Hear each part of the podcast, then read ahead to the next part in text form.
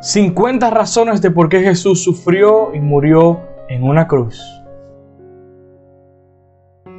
Para cancelar la demanda de la ley contra nosotros.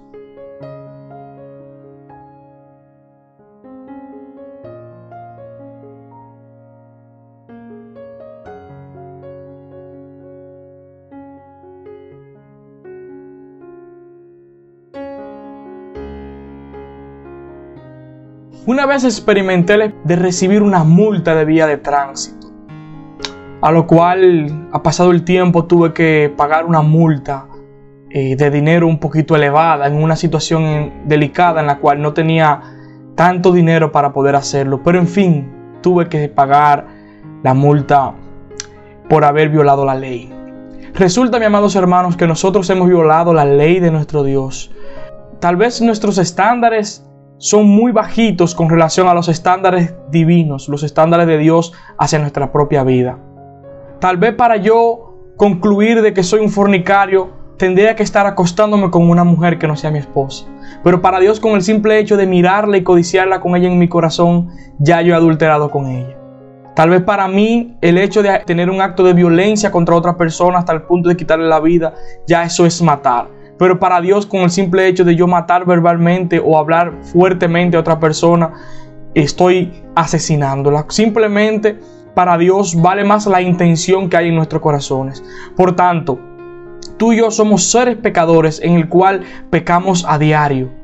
Y si tú calcularas un pecado por año, serían 365 pecados por año.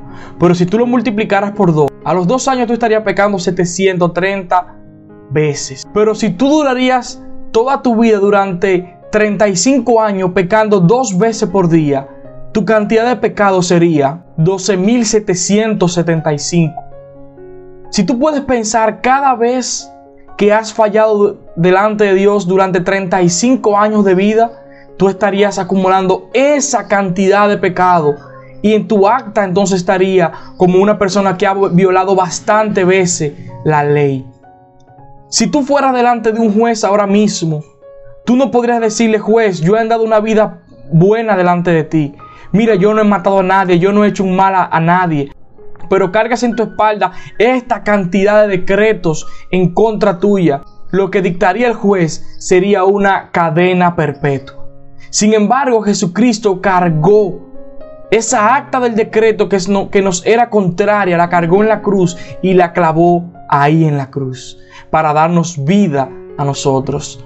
Lo cual te dejo dos retos en este día para que medites en Dios. Primero, sea agradecido con Dios porque Él ha cargado cada uno de nuestros pecados y los ha colgado en la cruz. Y eso es que Jesucristo ha cargado todos mis pecados durante toda mi vida, imagínate la de la humanidad entera.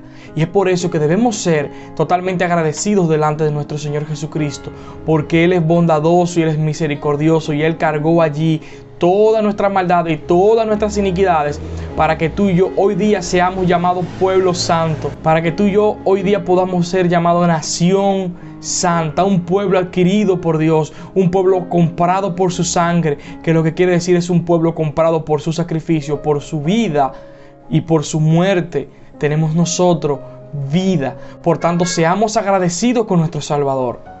Y la segunda cosa para meditar es que podamos acercarnos confiadamente al trono de la gracia, pedir socorro a nuestro Dios, porque Él fue tentado en todo pero sin pecado. Confiemos en Él y vengamos en fe a pedirle perdón. El salmista dijo en un momento que cuando Él cayó su pecado, sus pecados le carcomían los huesos por dentro. Por tanto, confesemos a Dios nuestros pecados, porque Él es justo para perdonarnos, porque ya Él castigó a Jesucristo en la cruz y ya no va a derramar ningún castigo a todo aquel que, se, que venga humildemente pidiendo misericordia y pidiendo socorro.